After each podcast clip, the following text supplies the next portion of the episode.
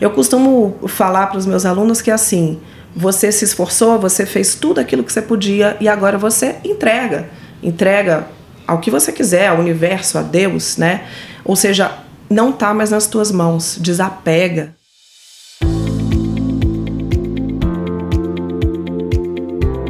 Olá, você está ouvindo o podcast da Sociedade Vipassana de Meditação, uma entidade que trabalha há mais de vinte anos promovendo a prática da meditação e a cultura de paz.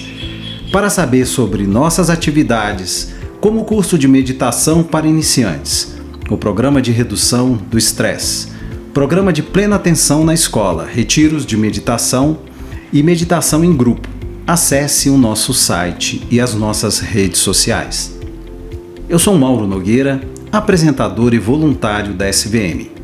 E nesse episódio, vamos falar sobre o Código de Conduta do Yoga, conhecidos como Yamas e Niyamas, e entender a sua importância na prática do Yoga como filosofia de vida. A grande maioria das pessoas conhece o yoga como uma prática física, mas desconhecem que há um código de conduta que deve ser seguido pelo praticante para que se tenha um bom resultado na prática. Para falar sobre o tema, convidamos Bruna Maculan, professora de yoga da S B M. Bem-vinda, Bruna! Tudo bem, Mauro? Obrigado pelo convite mais uma vez.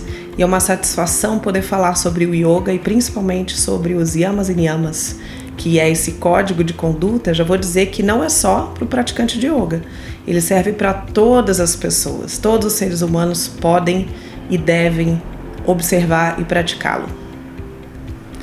Então, Bruna, é, antes de começar a falar sobre o código de conduta, você poderia nos dar uma visão resumida dos oito angas ou passos no caminho do praticante e aonde se insere o código de conduta.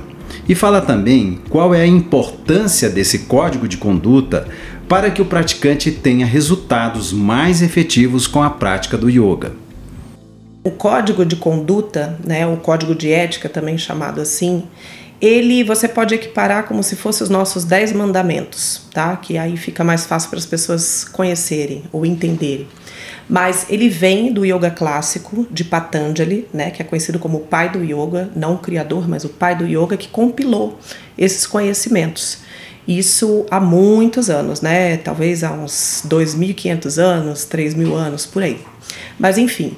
E esse código de conduta, os yamas e niyamas, são formas de você observar coisas que você não deve fazer e outras que você deve procurar fazer no seu dia a dia.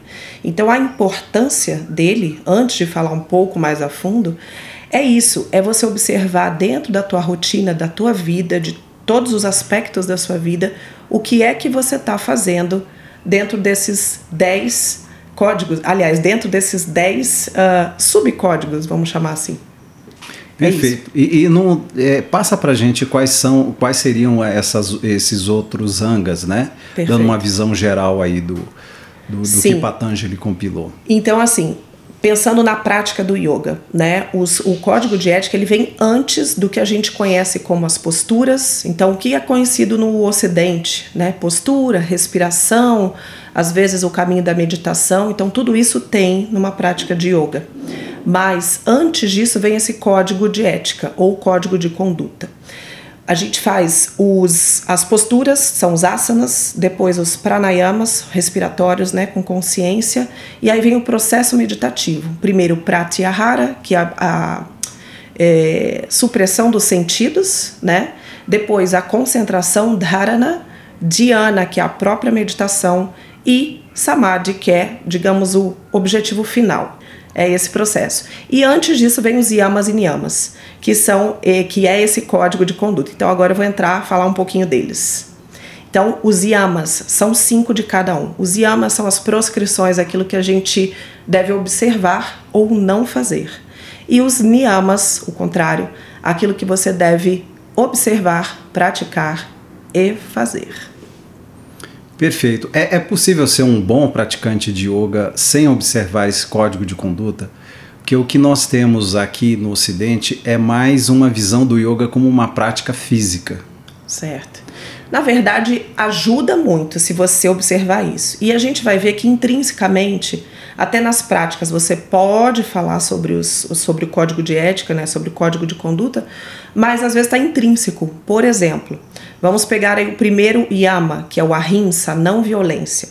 Quando você está fazendo uma postura, né, que é algo que ainda é bem visível no Ocidente, o aluno, especialmente o iniciante, ele quer chegar já no ápice da postura no começo.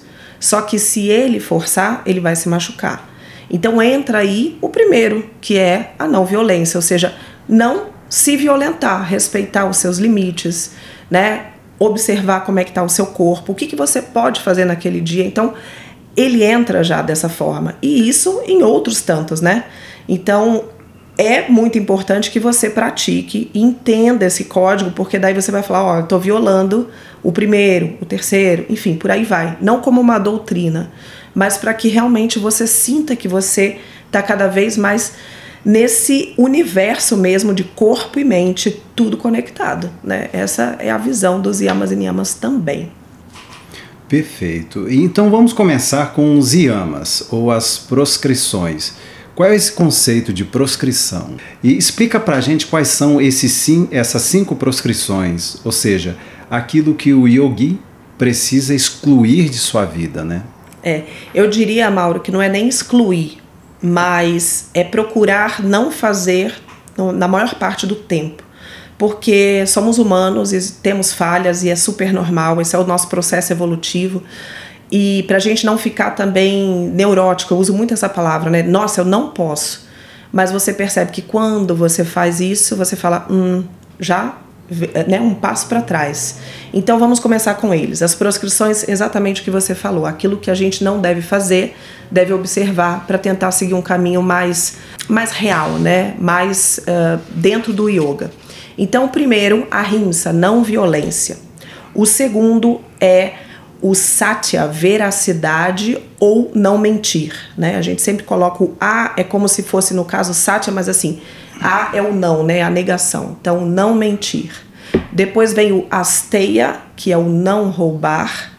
Aí então vem o Brahmacharya. Brahmacharya tem vários significados, você pode, pode ter o significado de celibato, abstinência, mas eu costumo colocar como o caminho de Brahma, o caminho, o caminho da verdade, né? O caminho junto com a verdade. Então tá tudo meio que interligado. E para finalizar, a parigraha. A parigraha é o desapego ou não apegar-se. Então, se a gente for falar deles, de cada um, você vai ver que são coisas do dia a dia. Por exemplo, então a ahimsa eu já dei o exemplo, né, de você se esforçar além do que você pode numa prática. O Satya, a veracidade.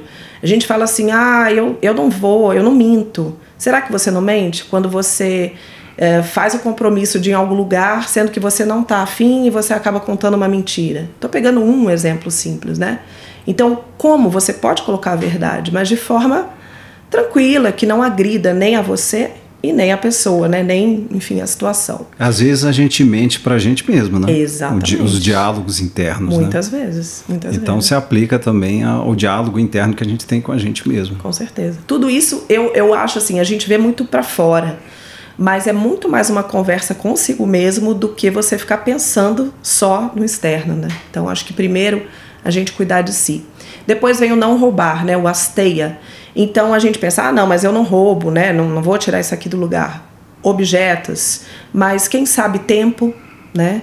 Você senta lá para falar com alguém e despeja um monte de problema, sem nem saber se a pessoa está interessada, pode te ouvir. Então isso é você estar tá roubando tempo, é, roubando energia e por aí vai. Existem várias formas, né? Depois o Brahmacharya, então, por exemplo, você tem um objetivo no seu trabalho, na sua vida, né? Enfim, várias coisas. E você, com as distrações, hoje super em alta isso, né, por conta de internet e várias coisas, você sai do seu caminho. Na meditação a gente vê muito isso, né? A mente saindo do caminho o tempo todo. Então, Brahmacharya serve para isso, para você focar e seguir o seu caminho. E por fim, o desapego. Desapegue-se do teu objetivo, porque quando a gente desapega, a gente conquista passos mais à frente. Isso na prática de yoga funciona perfeitamente. Eu vejo muito aluno chegando, não, eu quero fazer a invertida, ou colocar a mão no pé, ou conseguir meditar. calma, respeita o teu corpo, vai devagar. Então tudo é um processo e tudo é um pós o outro. Você vai vendo que você vai conquistando. Por isso que eles estão nessa ordem também. E é interessante porque você aplica esse código na prática do yoga, né? Uhum. Durante uma aula, durante a prática regular. E você pode é, extrapolar tudo isso que você aprendeu, a forma como você lida com a prática, para as questões do teu dia a dia, para as questões da vida, né? Então, quando a gente fala em ahimsa, né? A não violência com teu corpo durante a prática... Uhum. Você começa também a refletir sobre o tanto que você é violento com você mesmo em relação, por exemplo, à alimentação. Isso, eu ia citar isso também. Uma alimentação que não é saudável, é. que é uma forma de violência contra o teu corpo. Sim, quando a gente fala de yoga fora do tapetinho, é isso. Porque não adianta você, você pratica, aprende, né? Faz tudo na, na sala de aula, mas se você não aplicar no teu dia a dia... É muito pouco, né? Tipo, não, não vai ter a, a, a repercussão que você quer, né? O objetivo que você quer chegar. Então é isso mesmo. Muito legal, essa ideia do yoga fora do tapetinho, né? Sim, que é sim. extrapolar. E seguindo aqui, vamos falar então dos... Niyamas, né? Niyamas, né? Ou as cinco prescrições que o yoguin deve seguir. Quais são elas, Bruna? Então, os niyamas, lembrando, né, eu pelo menos faço essa associação. O N é o não ao contrário, mas é uma associação minha para eu poder decorar na época, né? Então, é o sim, aquilo que você deve fazer. Então, o primeiro, que eu acho que é muito importante, é o Satya, ou Satya, enfim, que é a limpeza, a purificação. Então, isso vai desde escovar os dentes, tomar o seu banho, né? Se purificar por fora, mas também por dentro. Aí olha só como tem ligação com a ahimsa que você comentou, né? Então quando você lê, vê uma notícia, não é para você ficar alienado, mas se você ficar consumindo aquilo ali, não adianta você ser a pessoa mais aciada do mundo e estar tá jogando para dentro toda essa informação, todo esse sofrimento que vem de fora. Então o Satya é isso, é purificação, purificação do corpo, da mente, do espírito. Esse é o primeiro. Depois você vem o Santosha. Santosha eu acho também muito legal da gente praticar, porque o Santosha, o, o, a, o, a, o significado da palavra é contentamento. O que, que é contentamento? É você manter o equilíbrio, sendo um acontecimento maravilhoso, sendo um acontecimento trágico. Você tenta procurar entender, compreender, tá de fora. É, não tem como, Mauro, a gente não citar a meditação em todos esses aspectos, porque a meditação faz isso também. Você está olhando de fora aquela questão, não mergulha no problema, senão você está ali. Mesmo um problema, ou mesmo algo muito bacana, claro, ah, o, o legal eu quero mergulhar, mas quando você está em equilíbrio, está em santosha, está em contentamento, você sofre menos, que é o nosso objetivo final, né? Então, santosha, contentamento. Depois disso vem o tapas. Tapas é autossuperação. Autossuperação, você pode pensar é, em, em superar de N formas. Na prática do yoga, tipo uma postura, uma respiração, uma conquista ali dentro. Mas você pode pensar também para a tua vida, né? Suas conquistas, algo que, que você está batalhando ali e supera. Então essa autossuperação te dá mais gás para você continuar fazendo, né? Então tapas é fundamental também. Depois do tapas tem o swadhyaya. Swadhyaya é fundamental numa prática de yoga, que é o autoestudo, autoobservação. Então é você se observar. Talvez eu colocaria o swadhyaya lá no início, antes do ahimsa, porque quando você se observa, você se conhece. O autoconhecimento é observação. E isso durante toda a prática, isso durante toda a sua vida, né? Você observar os seus atos, os seus pensamentos, É, enfim, toda forma de vida. E por fim vem o Ishwara Pranidhana. É um nome comprido, mas é muito simples da, a tradução e o significado, que é a autoentrega. Eu costumo falar para os meus alunos que é assim: você se esforçou, você fez tudo aquilo que você podia e agora você entrega. Entrega ao que você quiser, ao universo, a Deus, né? Ou seja, não está mais nas tuas mãos, desapega. Vê só como uma coisa está ligada com a outra. Não, não dá para falar só de um e ficar naquilo ali. Tudo né? Você lembra de um outro, de um outro código, né? de, de, um, de um outro ponto dentro do código. Então é isso. Então esses são os yamas e niyamas, né? Formas de você colocar isso na sua prática de yoga, mas colocar isso na tua vida também. E coisas simples pra gente falar, mas não tão simples de fazer, né? De executar. E qual é o caminho para colocar isso em prática, esse aprendizado? Bom, eu sempre indico a prática do yoga, né? Mas você pode utilizar também meditação, enfim, todas as ferramentas que você tem. Pode ser num esporte, pode ser fazendo alguma outra atividade que você tenha. Por exemplo, vou pegar algo que não tem muito a ver, um canto, né? Então, colocar também esses experimentos na tua vida. O que, lista, de repente, o que você faz no teu dia a dia e como você faz. Se observa, tenta, né, listar todos os yamas e niyamas e daí pratica. Mas é claro que eu sempre vou falar do yoga, né? Porque o yoga é, digamos, a raiz de tudo isso. Então, é uma forma de você entender talvez um pouco mais a fundo esses conceitos.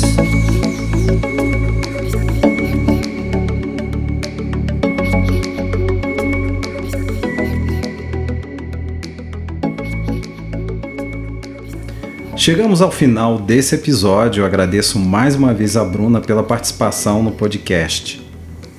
Obrigada, Mauro. Eu que agradeço. Foi ótimo o nosso bate-papo. É muito bom poder instruir todo mundo. E qualquer dúvida, estou sempre à disposição na S V M e nas redes sociais.